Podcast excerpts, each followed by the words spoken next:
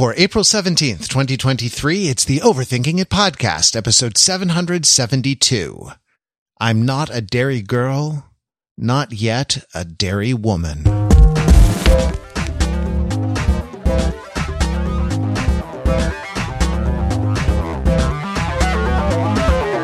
Welcome to Overthinking It, where we subject the popular culture to a level of scrutiny it probably doesn't deserve. The Overthinkers are your smart, funny friends from the internet on the political scene, coming at you with hot takes about the political beat on the political topics and the political news of the political day. We love hot takes and we love how angry it makes everybody all the time to, uh, you know, and we want your, your, your toasty takes via email. Uh, no, n- none of that is true. But, uh, I'm Matt Wrather, your political host, and I'm here with political Pete Fenzel. Pete, I'm on one side of an issue. I'm on the other side. and I'm a pirate, apparently. and you're a pirate. wait, wait, wait. That's your, you're, you're foreshadowing the, the joke. And Mark Lee. Mark is, uh, uh, Mark, Mark, I believe X. I believe, uh, things that are vague and be mealy mouthed about them. Am I doing the bit right? What is the bit, Matt? Tell me what the bit is. What? What? No, the correct answer, Mark, was I believe in the sine of X over the cosine of X. ah, there you go. So, uh, our, you see, we're, we're, uh, we're, uh, got this, got this podcast. We got a, we got a hot topical podcast. It kind of is. Wait, wait, It's hold not on. not hot topic. a to tell them what we're talking about. Wait, sorry, no, the uh, a hot topic podcast would be something else, but a hot comma topical podcast is uh you know is is what we're doing. Turns out that uh President Biden of the United States uh, has spent some time over the last week visiting Northern Ireland and uh, the Republic of Ireland. Uh, Northern Ireland to commemorate uh, the anniversary of the the signing of the Good Friday Accords. And uh, is it one accord or are there several accords? Is it properly the Good Pri- Friday Accord or Accords? I always Uh, thought it was a plural.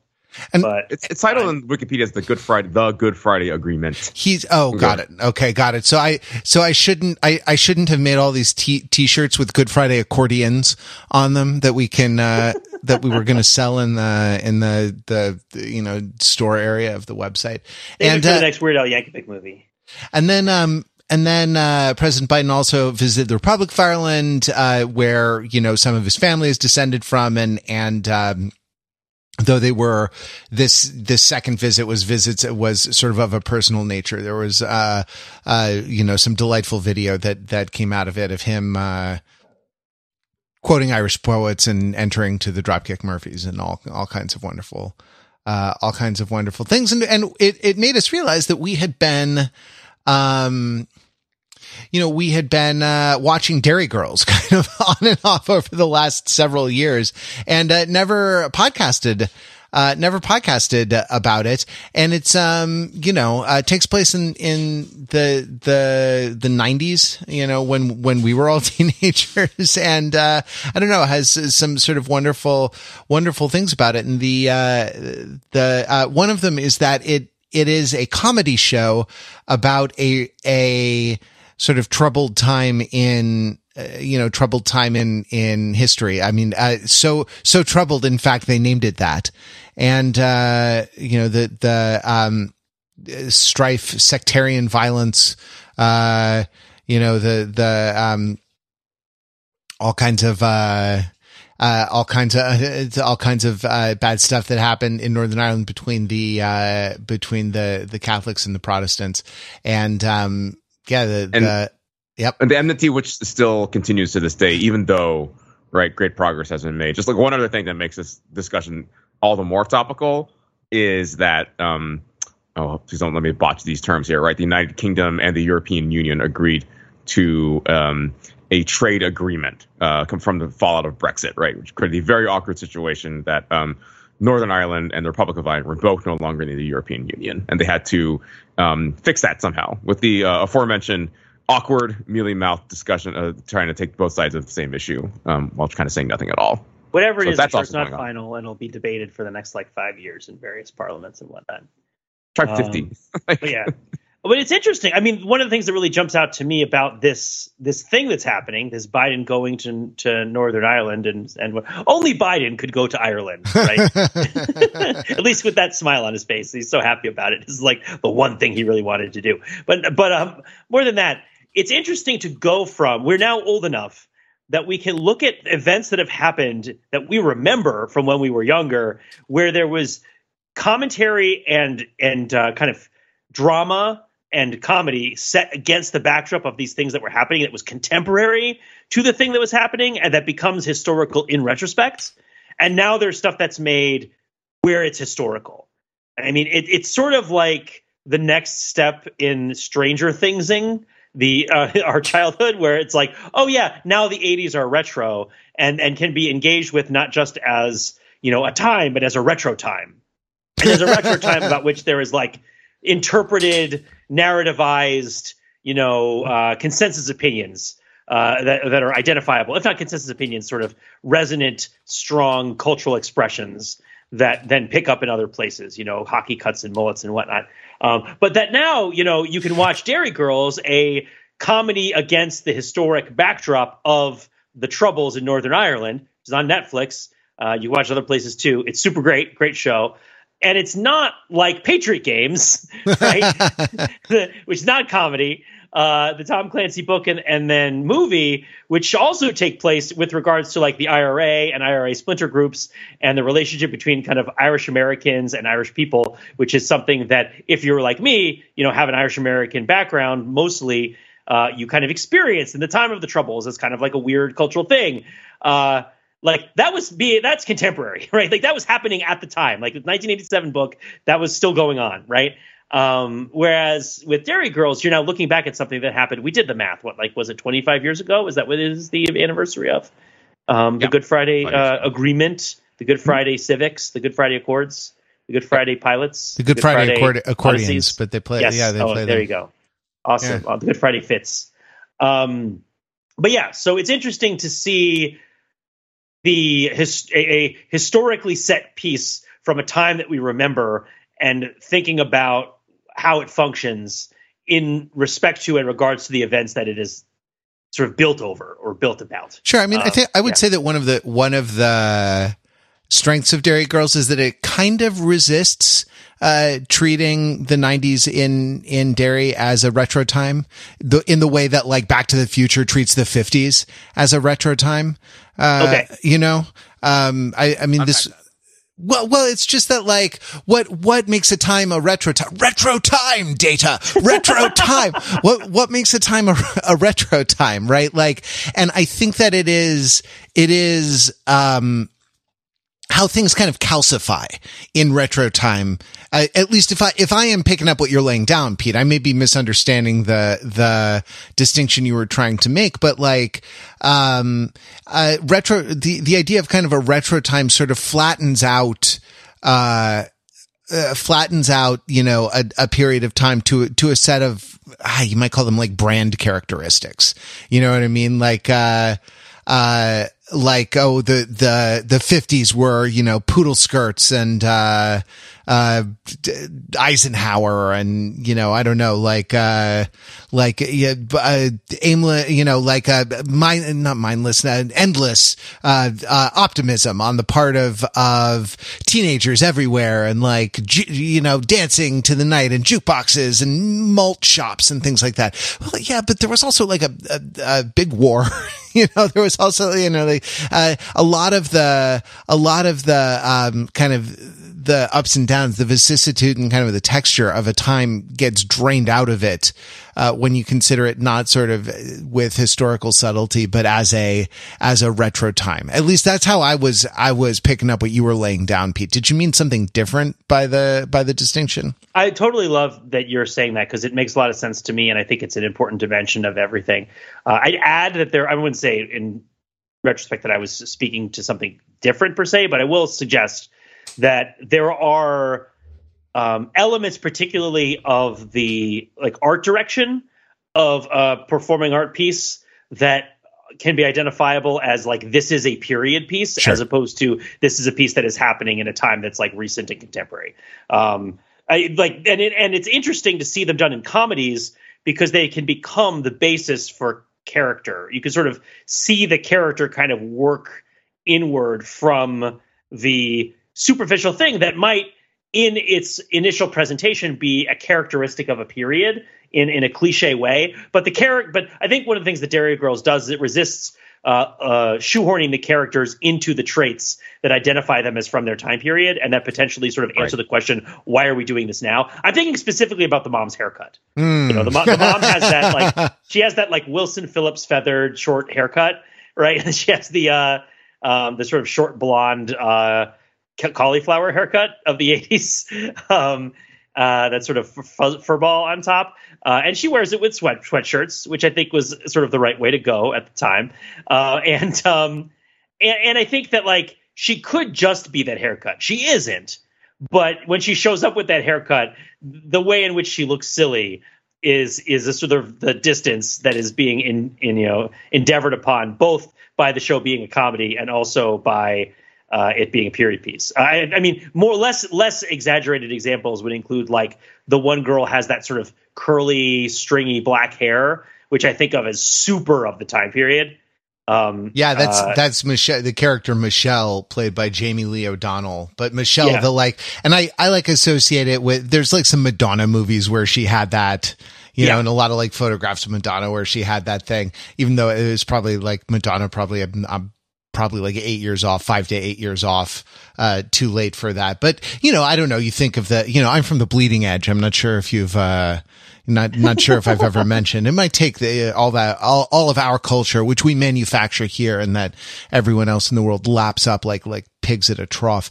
Um, the, uh, you know, might take it some time to, to get across the Atlantic, I guess. There's like a certain amount of like desperately seeking Susan vibes. Yeah that are sort of in the in the DNA of the visual vocabulary of these girls. But that makes sense because that's what they would be doing. You know, like that sort of stuff, that sort of fashion is is was there, right? And it is funny. You talk about, well, I'm from the bleeding edge, so I know. Um, did I, I have I mentioned on the podcast yet that when I was a kid, I used to think that um, Valley Girls were from the Pascack Valley in New Jersey. That's funny. Which just happens to be close to where I grew up. I was like, oh yeah, the Valley. you know that Valley. No, no, no, no, no. Valley Girls are from a different. But valley. was there was there a distinct species of like cultural, you know, like were teen girls in a particular way in the Pascack Valley? I mean, they might have been. I didn't know them. Ah. we're talking about when I was like eight years old or nine years old, ten years old. Um, I don't think so. I think that the um, well, it was interesting, right? Because the Valley Girl stereotype, as I experienced it as a child, was not attributed to like behavior. Like I don't remember it being on the level of people talking about how people like acted or were, but almost exclusively about how they talked as if that was all you needed to know about them. And all you, you know, all, all you need to know in life and all you need to know is gag me with a spoon right? Like the uh the sure, the like saying like the uptight up talk and saying like a lot and all that. Yeah, stuff. yeah, yeah, yeah. Then like, oh, you're being a valley girl. I'm. I also am thinking back to all of the like Halloween costumes that I remember from kindergarten, first grade, second grade classmates who were like, I'm a punk rocker. And it was like a sort of purple tinsel wig, right? Like or something along those lines. And the idea that that's how sort of punk rock was being interpreted by uh, by the kids who were too young to have participated in this stuff, but had kind of gone down through first an interpretation by their parents, then an interpretation by them in the form of a Halloween costume.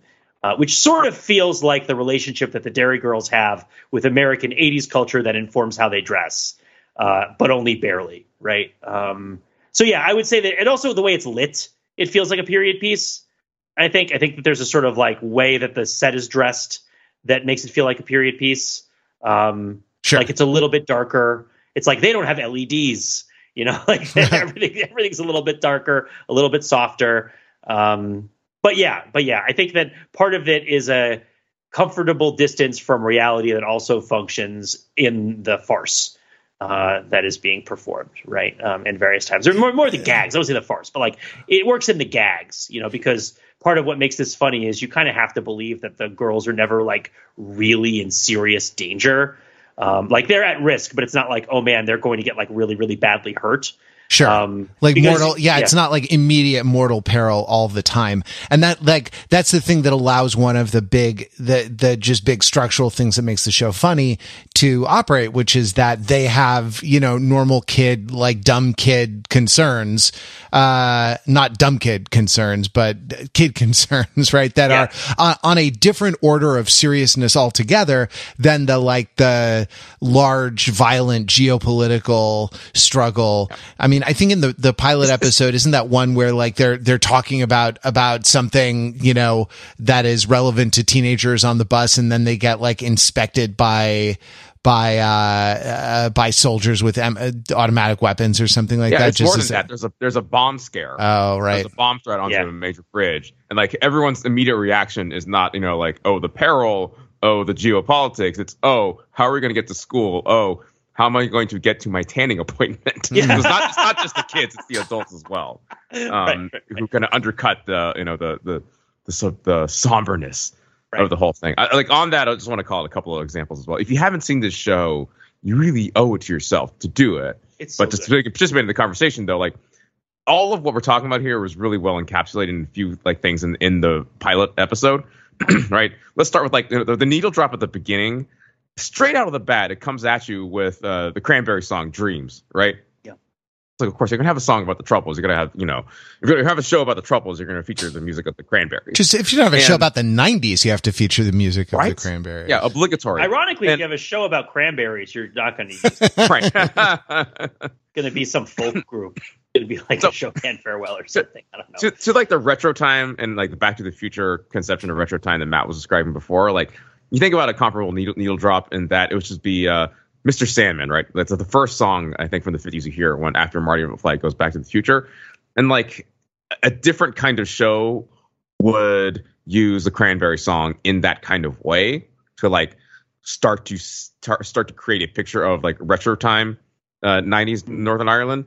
Um, but this show doesn't do that because the other thing that, that happens is like in, in a couple of the episode is, is it starts and also ends with a very serious teen voiceover sounding like you know like I am a child of the crossfire and you know like uh, I you know in the time of violence I choose peace and the other but like it's a gag right? It's it's one character reading from another girl's diary and you're like at first you're meant to think that this is a serious voiceover but then it just like it pans over to this like very strange and awkward teenage girl reading from another strange and awkward teenage girl girl, girl diary. Um and uh it, it it it it just works. Um it, it's very funny. The whole show is is is uh, really uh, rides on the strength of its writing. The lightning quick um, joke delivery and the gags and kind of like the, the consistent tone um, where um, you know as we've been talking about right there is the serious thing in the background um, which is important and and not a non-entity but um, you know you see, you see it play out in funny and interesting ways in the daily lives of, of more or less regular people. Yeah. That's one of the great ways to make jokes about history is just to remind everybody that people were alive during it. Which is really the biggest joke of all, right? Which is that all this nonsense that we all get ourselves into is happening like while we're trying to live our lives. Like as if living our lives isn't pro- trouble enough, right? Like then all of a sudden on top of that there has to be history, which is crazy. And we've lived through a fair amount of history yet, and we're still a ways away from the uh, the period pieces. I'm sure we have various contemporary uh, comedy accounts, but the the period pieces about the about the the championship season are going to take a little while to really coalesce. But uh, Oh, yeah. I mean, Um, I guess the championship season, the the obvious one. I mean, like the sort of defining moment, you know, international political, geopolitical moment of our early adulthood was uh was the attack in the World Trade Center in 9/11, and that like. I'm not sure where the. Well, actually, there was a great. I mean, there has been some sort of comedy uh, made about that. Like it, none of it has to do with. um like I was, uh, the- on, on, so on September 11th, uh, 2001, I had parked behind Henry Hall. I'd parked in a parking lot that I was not supposed to be in and I had to move my car uh, in order to not get a ticket. And, uh, that's when I discovered about the awful things that were going on, uh, on, uh, on that day. Speaking of, uh, of like living your life through, uh, through, through history, I can think of a couple of jokes uh, about it, like a couple b- c- comedians trying to to deal with it, but like I can't I can't think of like a I don't know a um I, I can't think of a, a like a television show that is uh, you know I don't know set itself, but where where would you set it? I guess right like Well, where there, and there how. was a. I don't know if you guys remember a few years ago, someone's uh, spec script or fanfic, uh, Seinfeld 9/11 episode Mm.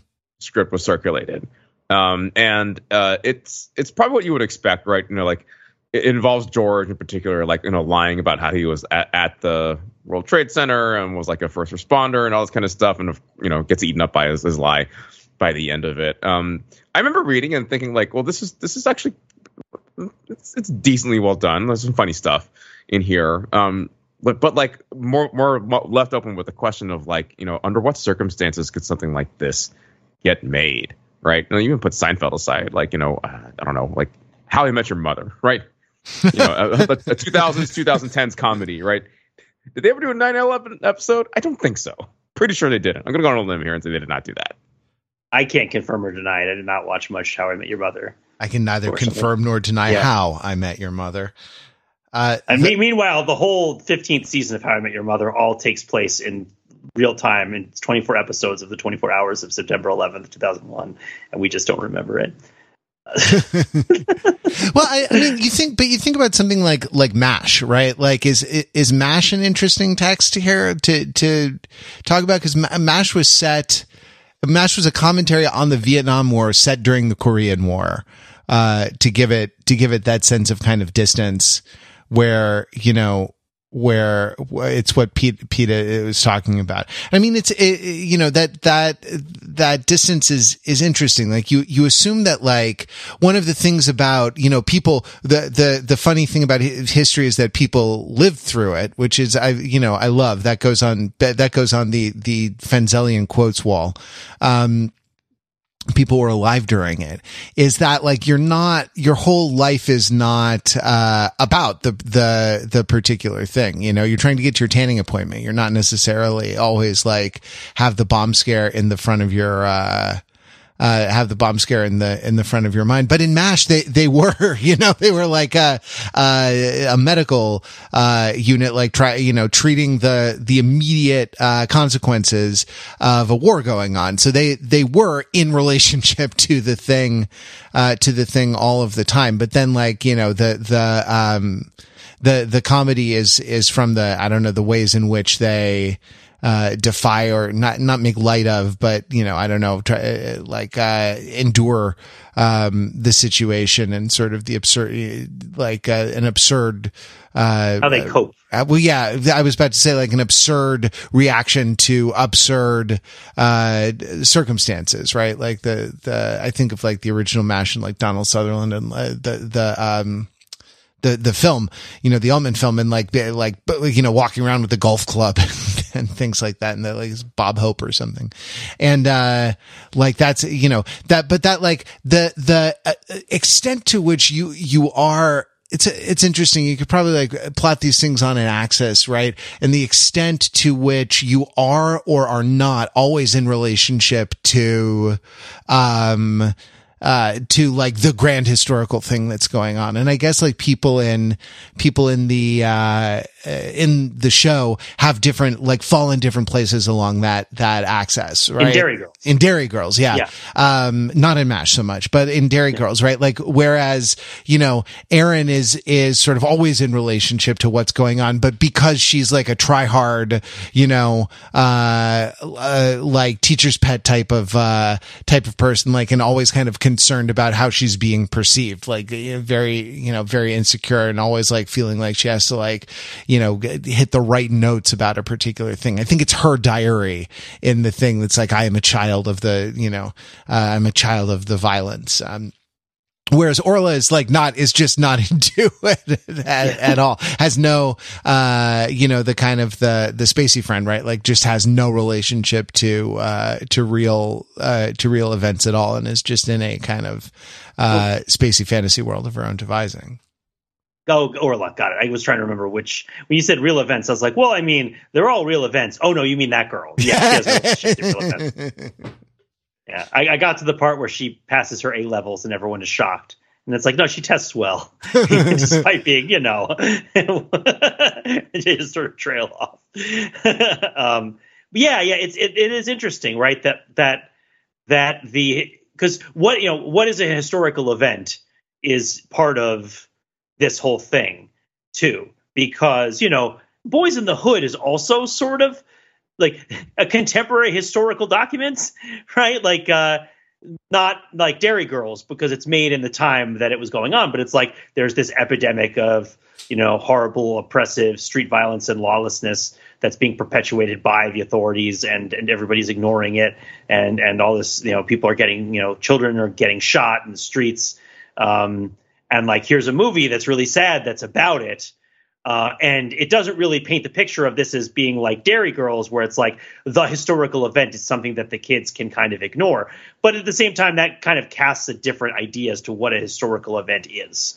Uh, you know, I think that um, when we say historical event, even if you don't prescribe, uh, subscribe particularly to the sort of notions of history that prioritize things like wars, um, I think that engaging with them in this sort of way is very common.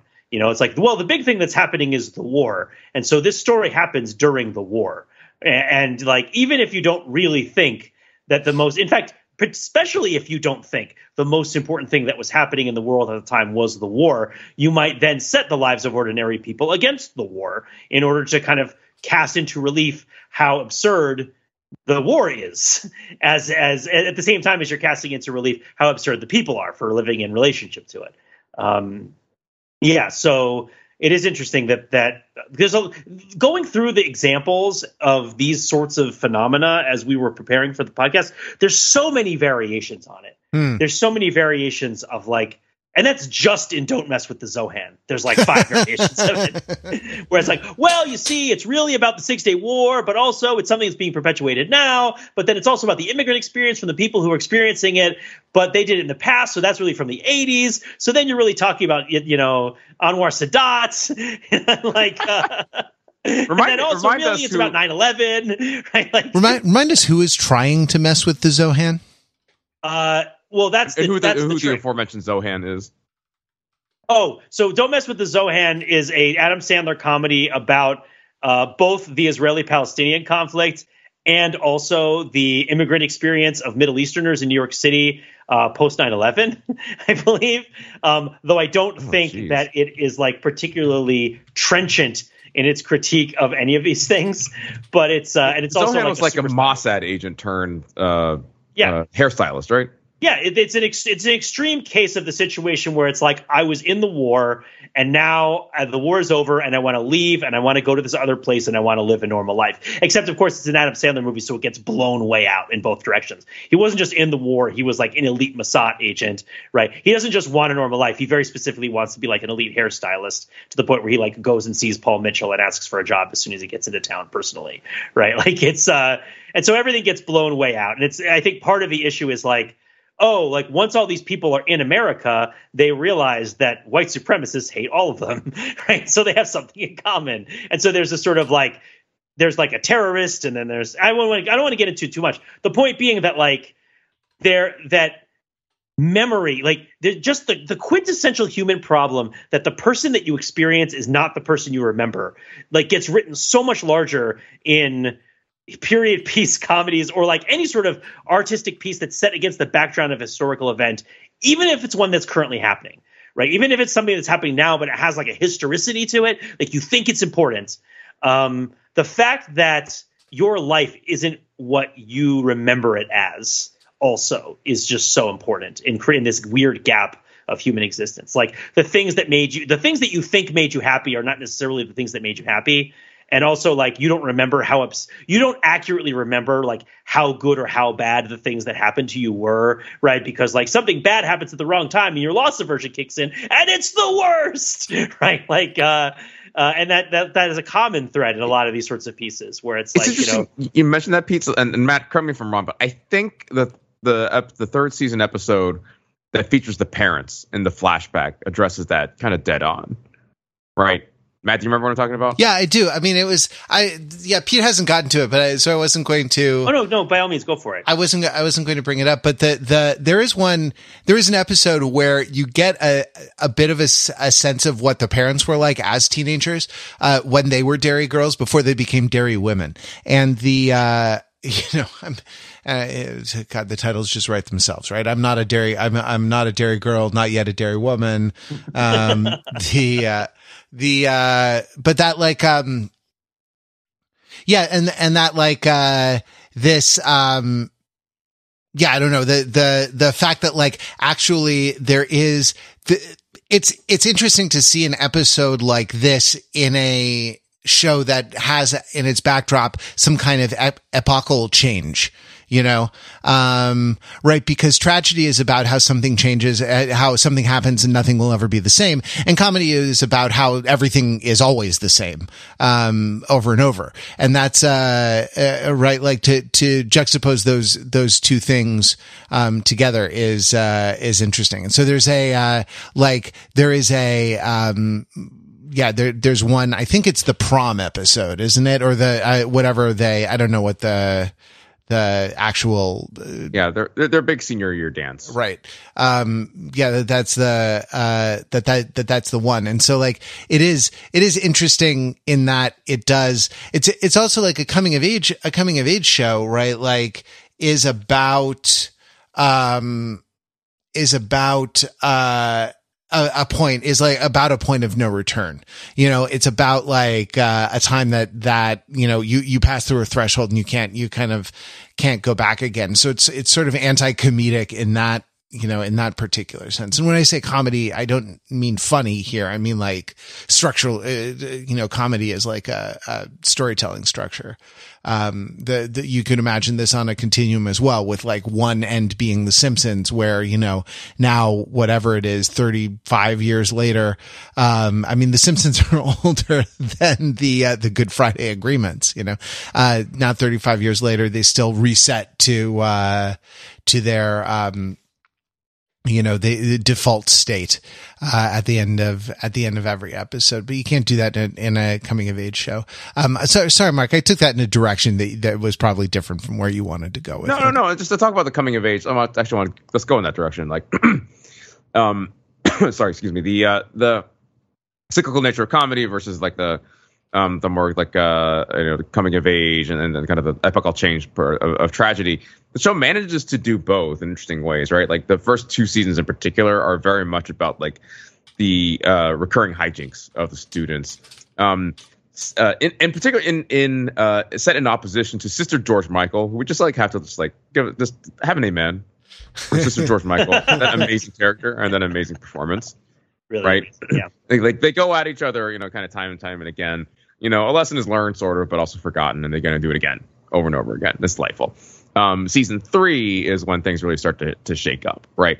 Um, and I'm gonna kind of spoil something for you, you Pete here, but like the the this is also like uh, by the time they get there, um, you know, they're they're talking about you know going off to uni- one of the characters actually does go off to university, um, to, to use the the terminology that they use over there.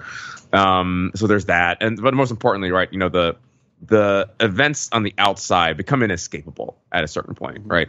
Michelle, the character who was just constantly going on about sex and drugs and you know and just uh, you know the, the teenage behavior, um, has this moment where you know she just like really kind of breaks down how conflicted she is over this, and uh, I'm the details of which escape me, but it's like it's such very heavy stuff, right? It's like you know, like one of her family members was killed by someone who's going to be let go as a prisoner, or like one of her family members is one of those prisoners, something along those lines. Um, and you know, the, the show like it, it feels you feel like by the time you get there, though, like it had to go there, and not doing that um, would would have done the the entire premise a disservice.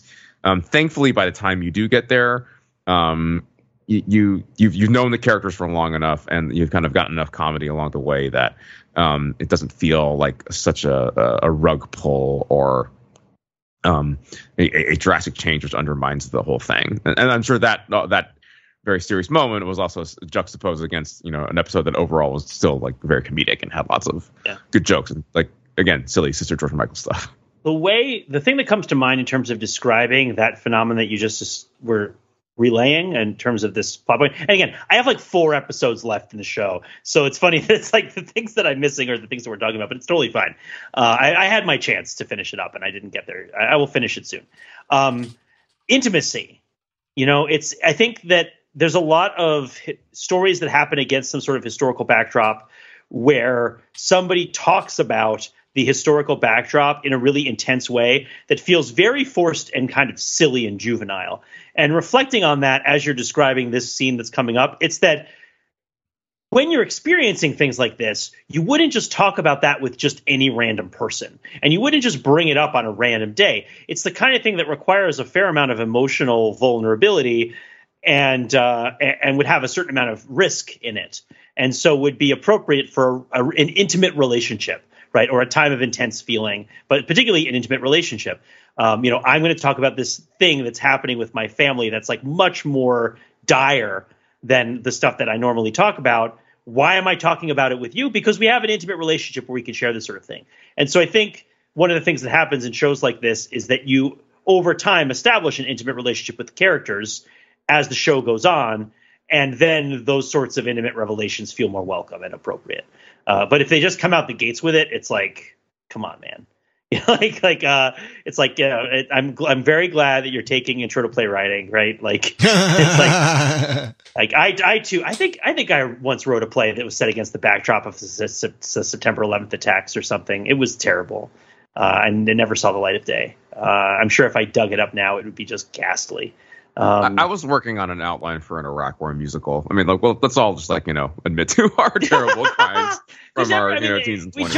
I, I, and I, I, I was just trying to move my car to a parking lot where I wouldn't get a where I wouldn't get I'm a not, ticket. I'm not saying you were working on a September 11th musical on September 11th, like while it was happening. That would be something on my Iraq War musical while it was still happening. I would, I would almost respect your foresight in doing so. be like, man, this is really the thing. Everyone's going to want to do their their uh, there in, in 10 years i'm going to sell this samuel french script to every high school east of the mississippi right uh, no no that's not how this uh, that's not how the day presented itself yeah um, and also yeah the high schools east of the mississippi they don't uh, they don't let you have drama programs anymore that's uh, that's why I picked east of the Mississippi. Well, I guess not, you're thinking west of the Mississippi. Yeah. It's really a distance from the Mississippi thing. Um, but it's yeah, great yeah, end. It's, it's a continuum. Uh, the the Mississippi itself, a long continuum yeah. along which you know yeah. many many characters place themselves. I mean, sorry, the show. Have, have, you guys watched any Blackadder? Because that I feel like is like the definitive historical comedy that I can think of. The one that sort of seems to set or break the rules per se? Like what? Because are you, you, familiar with the show at all? Do you know yeah, what I'm talking I mean, about? not not not for a long, long time. I I yeah. did it in my Anglophilic uh, '90s teen days when I had to go to like the British, you know, um, like uh, I had to go to like the British store in Los Angeles and buy like PAL uh, VHS tapes um, that way, you know, you had to have a special player to, to do them. But I did it so that I could get the Hitchhiker's Guide to the Galaxy tape. And they had Blackadder too there. And that was my, my, you know, association with it. Yeah. And so like it, this is, this is Mark, you're not familiar with it at all. Uh, I'm not, no. Yeah. So this is a four series or season, but they're really series. They're sort of different self-contained stories, uh, starring Rowan Atkinson, aka Mr. Bean, as the same character vaguely but in four different historical epochs that are that are all basically comedies about him being a sort of low, sniveling, self-concerned, you know, uh, you know undutiful, not respectable person. In, in, in a place of authority in each of these four historical uh, eras. Uh, one is the Middle Ages, one is the Elizabethan era, uh, one is uh, the Regency, the French Revolution, you know, sort of late 18th, early 19th century, uh, and then the last is World War One. Um, and uh, the very, very end of the very last season of Blackadder is this heart wrenching scene uh, where they all get sent up over the top uh, to die in in an assault on a German position in World War One, and it's so sad. Um, but you have to get there. You know, like you have to kind of like go on this journey and kind of establish this intimacy with the premise and the and the characters as they kind of keep coming back in different historical eras and kind of sympathize with their situation. Uh, and then and then it sort of opens up and you kind of see a relationship between the history and the person that's like so intense that it can't really be the thing that they're really talking about all the other times that they're talking. It's just too much. Um, is it is it inevitable though? Like, or is there any? Is like, can you conceive of a different version of the show where the thing ends with, I guess, the equivalent of to use another British comedy thing, right? Always look on the bright side of life. I mean, it's you possible know, they could have canceled it any time, but but yeah, I mean, yeah. it, it's not inevitable at all. I don't. I think it's a very daring and unusual ending for a television show. Um, I mean, it's it's a very it's Hugh Laurie is in it too, aka House, um, uh, and Stephen Fry as well. Um, so uh, a little Fry and Laurie for you in there too. A lot of good people, a lot of good comedians are in it. But yeah, I mean, like a lot of good comedians. We lost a lot of good comedians that day. You know. I mean, so okay, so but this is a good question, right? So because so what you brought you brought up the Monty Python ethos of calling out absurdity in a countercultural way. Right. And I think that that's, I think counterculture is a word that is not used enough to describe things that are happening. I feel like there, that we could get a lot of mileage if we remember to call things countercultural, uh, at least self consciously so. Uh, that like, that I think in their, in their satires and critiques of things like, you know, the British, you know, the British government institution, you know, Ministry of Silly Walks and all that, uh, you know, Monty Python is really digging into a, overarching kind of a, attempt at a, at a at a paradigm at a paradigm shift. You know, like like it's just a the there's I guess what I would say is that there is not a distance or dissonance between how they see the historical eras that they talk about and like what they have to say about them. You know, like like it's not like oh yeah, we really do appreciate that like you know the birth of Christ was a very serious thing uh, but we're going to show a bunch of people living their regular lives around the birth and life of Jesus Christ because we want to remind everybody that history is, you know, just what's remembered and not what was lived. No, that's not what they're talking about, right? Like, like, uh, you know, Monty Python and the Holy Grail is not about like their, uh, you know, the sort of quibbles and foibles of the Knights of the Round Table during our third, the time of Arthurian legend. It is also a, you know, full on postmodern deconstruction of Arthurian legend uh, and even beyond that to the point of absurdity and beyond, right? So it's like that's not what Blackadder is. Blackadder is not like you know, hey, you know, the Elizabethan era was a well, everything about the Elizabethan era that you think was like special or important is all pap. Everybody is stupid. We all don't know what we're doing. There's a moose, right? Like that kind of thing. Um, and I don't want to diminish it by calling it that, but I think that's a, a crisp way of summing up uh, what is, of course, often very complicated and nuanced, uh, you know, critiques of various things uh, by Monty Python. And of course, I don't want to assume that like the process of making a comedy show is itself the same as the process of making a cultural critique. But the point being that like Blackadder exists in contrast to your expectation of the historical era, which means to an extent your expectation of the historical era has to be maintained. And I think Derry Girls is similar. The Derry Girls exist in contrast to what you would expect to see in a show about the Troubles, which you would expect to have show up in like some sort of like nominated but didn't win the award kind of prestige drama neck of the woods, right? Mm-hmm. Like, you know, uh, you would expect it to be really washed out and like not like hard to watch. Everybody is really sad all the time, right? But it's like yeah, that exists. You know, there's troops and checkpoints and people's cars getting blown up and this sort of dread that kind of permeates everything and makes everything not fun. Um, but the Derry Girls exist in contrast to that. And they're setting it off. And by setting it off, they're also kind of like showing how it sets us off. Um, so yeah, I guess that's what I would I would suggest that like there are historical comedies that are trying to take some sort of principle that's associated with the historical event and like double down on it. I'll go back to what Matt said that Stewart Lee said about like what are we exaggerating? You're this is the thing that's true about this time that we believe is true about this time. Let's just take it to 11.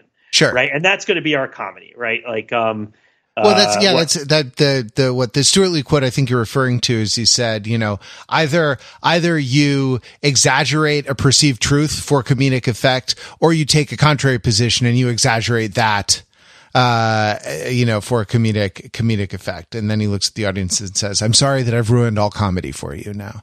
Yeah, yeah. So I, w- I mean, I would divide up just on impulse the historical historical critique relationships into in comedies in particular into like the historical moment was funny.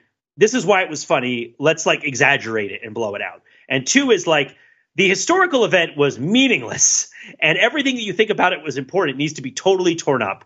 And so we're going to exaggerate everything about it that runs counter to the expectation in the ways that we are, are see this sort of counter the expectation. And then the third one is to set up a contrast between the historiographical narrative, you know, of the historical event and then the life of the people associated with it, uh, so that they can play off against each other, so that you can do both, so that you can both kind of like you know show the historical event for what it is or for what you think it is, and exaggerate it when it happens, but also like exaggerate the opposite. You know, exaggerate the small trivial things in relationship to the big important things, and then calling into question what's big and important, what's small and trivial.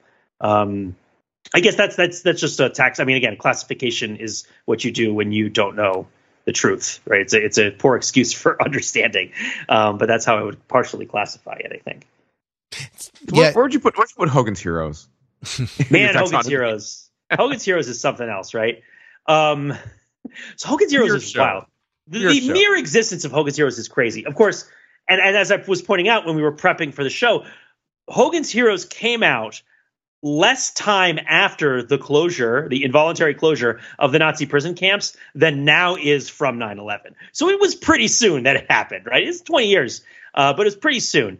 And yeah, so lots of people yeah. who like were like, you know, who were POWs in German prison camps were watching the show.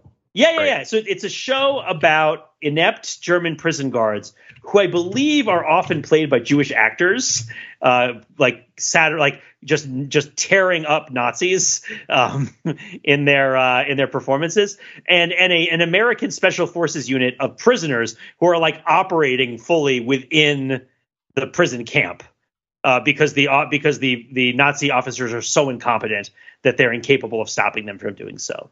Um, and uh, and of course it takes so yeah, it's a sitcom that takes place in a Nazi prisoner of war camp during World War II, and it is the longest running television show about World War II that ran on, on television, I believe, or at least like a uh, like a fictionalized show uh, about World War II that ran. It uh, it ran for six years, um, and and it has uh, uh, six seasons and a, a, whole bunch of episodes, and it's very goofy. I would say the thing about Hogan's Heroes is that it preserves the idea that the American troops are there to like win the day. It is not just about the foibles of living in a prison camp. Um, it is also about how like the Americans are like smart and capable, and the Nazis are like morally bankrupt and stupid um, for what they choose to do. So there's an element of it that stays in that like here's how we think it actually went, right? Like the Americans went to Germany and sorted it out, right? That's how we think it went and the Germans were cruel and stupid in how they were managing things and bestial, and the Americans were smart and attractive and awesome. And so, like, we're going to make a show that's that makes the Americans like super awesome um, to the point of ridiculousness, and then makes the Germans like super stupid to the point of ridiculousness. That's one way of looking at it. Another way of looking at it is that you are really trying to tear down the sort of menace and terror of of like the Leni Riefenstahl aesthetic uh, in general. Like you're sort of doing a similar sort of project to uh, Inglourious Basterds in that you're engaging with the, visual language of, of, the propaganda and you're trying to detangle it a little bit. Um, you're trying to like uh, make it, you know, you're trying to like make it Mayberry. Uh, you know, you're trying to level, it. but at the same time, like it's kind of important to keep it as this other and this enemy, but you, you're also trying to kind of like take the teeth out of it, right? Um, by taking the piss out of it. Um, and so in that case, you are doing more of a Monty Python thing by making this absurd POW camp that like doesn't operate the way any real POW camp would. And then the latter, you're not. I don't think Hogan's Heroes feels realistic enough to really make it feel like the lives of everyday people. But the fact that the actors are very clearly regular people who are wearing costumes, as opposed to like trying to create the verisimilitude of characters, does offer like a small element of that. But I would say it's mostly the first two. I would say I haven't watched a lot of it in a long time, um, but it's uh, um, the the shows back then. The historical sitcoms of the '60s and '70s are weird, man. Uh, do you ever watch any F Troop, man? That's a weird show, man. That's a weird show. I liked it a lot when I was a child, um, but man, I'm sure it, I can't think of things that would hold up worse. Um, That's a Was that also that's World a, War II? Or was that different? It's a different Wild No, no, West. that- it's a Wild West show, right? it's a show. It's a show about an American fort on the frontier where there's a lot of interaction Oh. between the American military and Native Americans. And Oh. uh, Ooh, and. I liked it because it had that one guy in it who made lots of funny faces. Um, and it was a show that straddled like black and white and color. Uh, Larry Storch.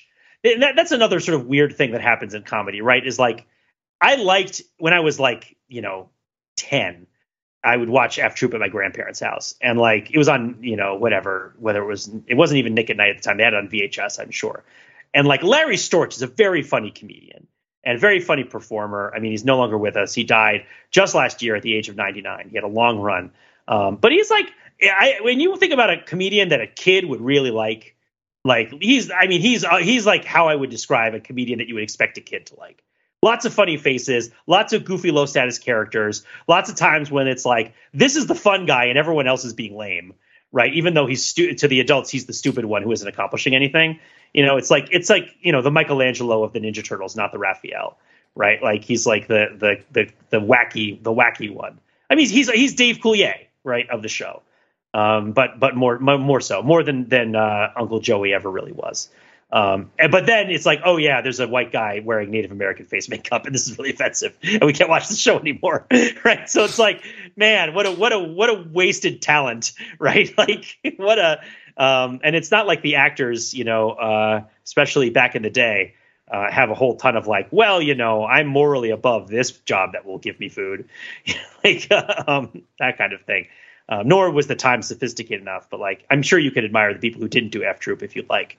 I'm sure the people who did F Troop would agree with you um, in retrospect, although they're now like 100 years old.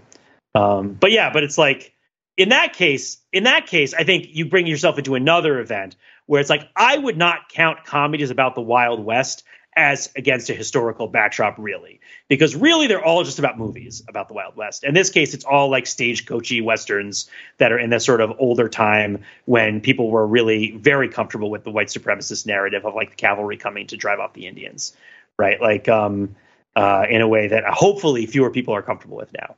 Um, but uh, but like I don't know, like I don't think of Back to the Future Three as a period drama. I don't think of Westworld as a period piece, right? Like I don't think of. Uh, I mean, I know, and I think I don't think Bridger- of Hundred Ways to Die in the West. Yeah, Or- Bridger- sorry, well, yeah, you were- Bridger- sorry, you were you were keeping example. it just in the old in the No, old no. west. Did you, you did you watch and enjoy Bridgerton? I mean, I watched it. Yes, Yeah, I I mean, enjoyed. I- I no, I. I enjoyed it. Also, I'm, of- I'm sorry. I'm trying to. Uh, you know, it was uh, who knew that the actress who played Claire on on Derry Girls, right, would become the one of them who like becomes a breakout star in other. Uh, you know, in kind of more um, high profile movies and things like this, thing, you know, international things like like Bridgerton. Oh, is she in both? Uh, yeah. Oh, I didn't know she- that there was a Derry girl who was in Bridgerton. No, yeah, she's a there's a Derry girl in in Bridgerton. She shows up rather sens- sensationally. Um, I mean, that is to say, her her role is a sensational one. Uh, w- by which I mean there is sensation associated with her role in uh Oh, it's that one. I just Br- looked it up. in Bridgerton. This is this is Nicole Coughlan. Uh, Nicola Coughlan. Nicola, yeah, and that um, and she's I guess also IMDb tells me she's going to be in Barbie uh, as well. So Oh. she's doing um the the Greta Gerwig Bar- Barbie movie. So she's doing um you know yeah it's it's funny that she would be the one of those kids to to break out because she was very much the kind of the best friend uh you know secondary character in the in the the Derry Girls show. But um yeah it's sort of like thinking about but I I don't know Uh, I'm sorry I, I was just thinking of of uh, historical things that that we look like. I feel like with Bridgerton it's gone to a kind of baroque place. Uh not Oh, the baroque not the baroque period. Uh you know it's the regency period but the uh, It, it, yeah. but uh but like it's it's gone it's gone to a place where the difference from the difference from historical reality is uh, is like part of the explicit point you know Yeah. rather than being yeah rather than being simply an artifact of the uh, an artifact of the time in which the the thing was produced and the kind of the conditions it was created under. No, probably the more the more interesting thing would be to talk about, and we, we have left. I mean, when, once you go to Stagecoach, right, you've left left the realm of comedies, but like the difference between Stagecoach or the the other John Ford westerns, and then like you know the Searchers later or uh, McCabe and Mrs. Miller, something like that, like where like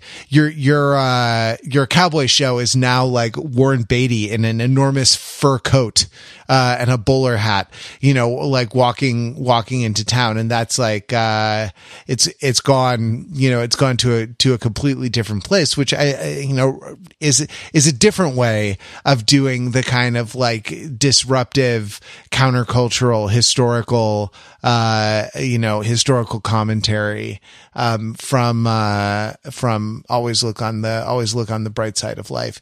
You'd you'd think that like you wish the the Pythons had done um, a Wild West uh, a Wild West type of thing. Uh, and then you think, wait, no, no, that's not their country, right? Like that's not their story. They did, you know, um, uh, the, the Holy Grail, and that's that's appropriate because it's in the, you know, the their kind of the myths of their their own uh, background and self conception. And you know, well, who did the who did the funny uh, who did the funny western? And uh, I refer you to um, the Three Amigos. Uh, by uh, you know Chevy Chase, Steve Martin, and and Martin Short, and there there's one where even you know even at the time the, there's a there's a kind of double lens perspective because the actors play Western uh, movie actors uh, of a particular time who are, you know, not, um, uh, who, who it turns out are, are hilariously unfit to uh, actually function in the, uh, is, in the Matt, is this Wild a West. bit where you're you're talking about something that's not Blazing Saddles? So you can talk about Blazing Saddles. Um, no, there's no other, there's no other film in which uh, frontier or Wild West things have been depicted in a humorous way. There's no other film Uh, other than okay. other than the Three Amigos.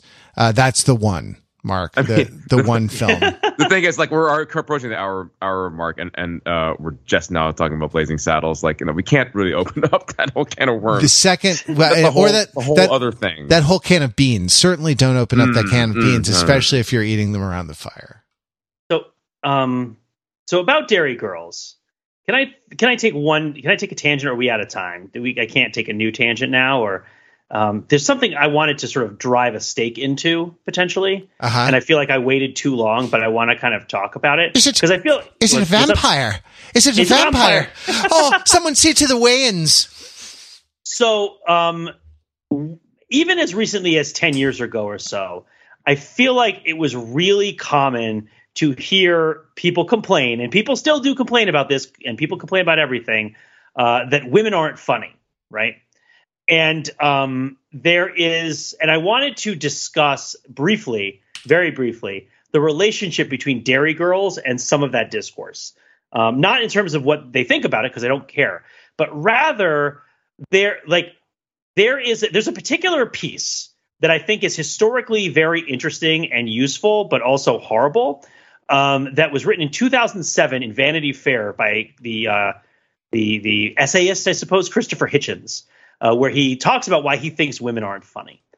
And and and the thing that struck me when I read this, because I was in comedy and the comedy scenes for a long time, and really encountered this sort of attitude and kind of backlashes against it a lot in ways that I found generally baffling and like didn't really get uh, in terms of like practice. Like none of it made sense to me in practice, and it just seemed like people being jerks to each other.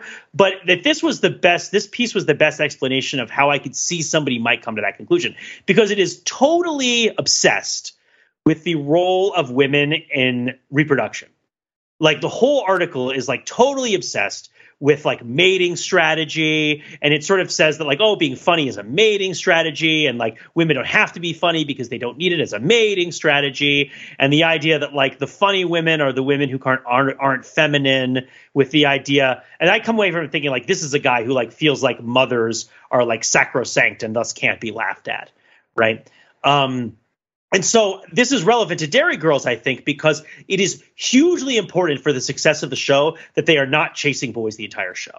Mm. Um, and I feel like that's yeah. one of the things that makes the show stand out to me. There should be more shows that stand out to me like that in my memory than there are, especially recently, where they are like, and again, I, I also don't watch a lot of comedy starring young people. So like, I don't, you know, I don't know what is sort of the cutting edge out there, but like, my sense watching Derry Girls is okay, this is a group of, you know, young women who are doing a lot of stuff that does not involve dudes and like and like not even at the point of the whole Bechdel test thing. Like we're on the next level of that where it's not even a consideration, right? And and I think that the the critically important thing that this does is that you know it allows the mess ups and the vulnerability and like the foibles and the relationship to society. And maybe it's that's what it is. It's a it's a relationship to society rather than an instrumental purpose in society. Like the Derry girls are not there to become Derry women. I, am at the uh, which i think is a really important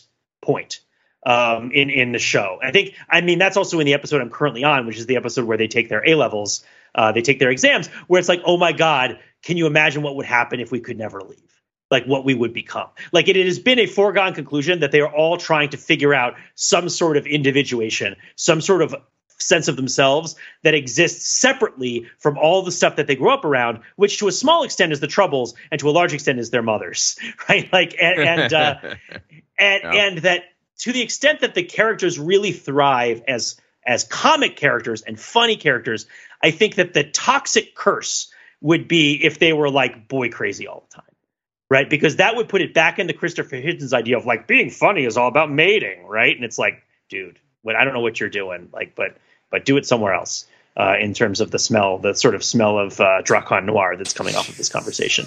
but uh, and I know I'm bashing an article from like 15 years ago that nobody's read except for me. But I thought about it a lot watching this show. Of like, man, you know, I'm kind of glad he didn't live to see this show that so thoroughly bad, like just destroyed everything that he wrote about it uh, in, in retrospect. But yeah, the idea that like the Derry girls are not your mom when she was a kid they are not also like your fantasy of your next the girl next door, right, dudes. You know, they are they have their own. I mean, even just the way that they talk, you know, the the sort of uh, mannerisms um, ha- has real comic like meat to it.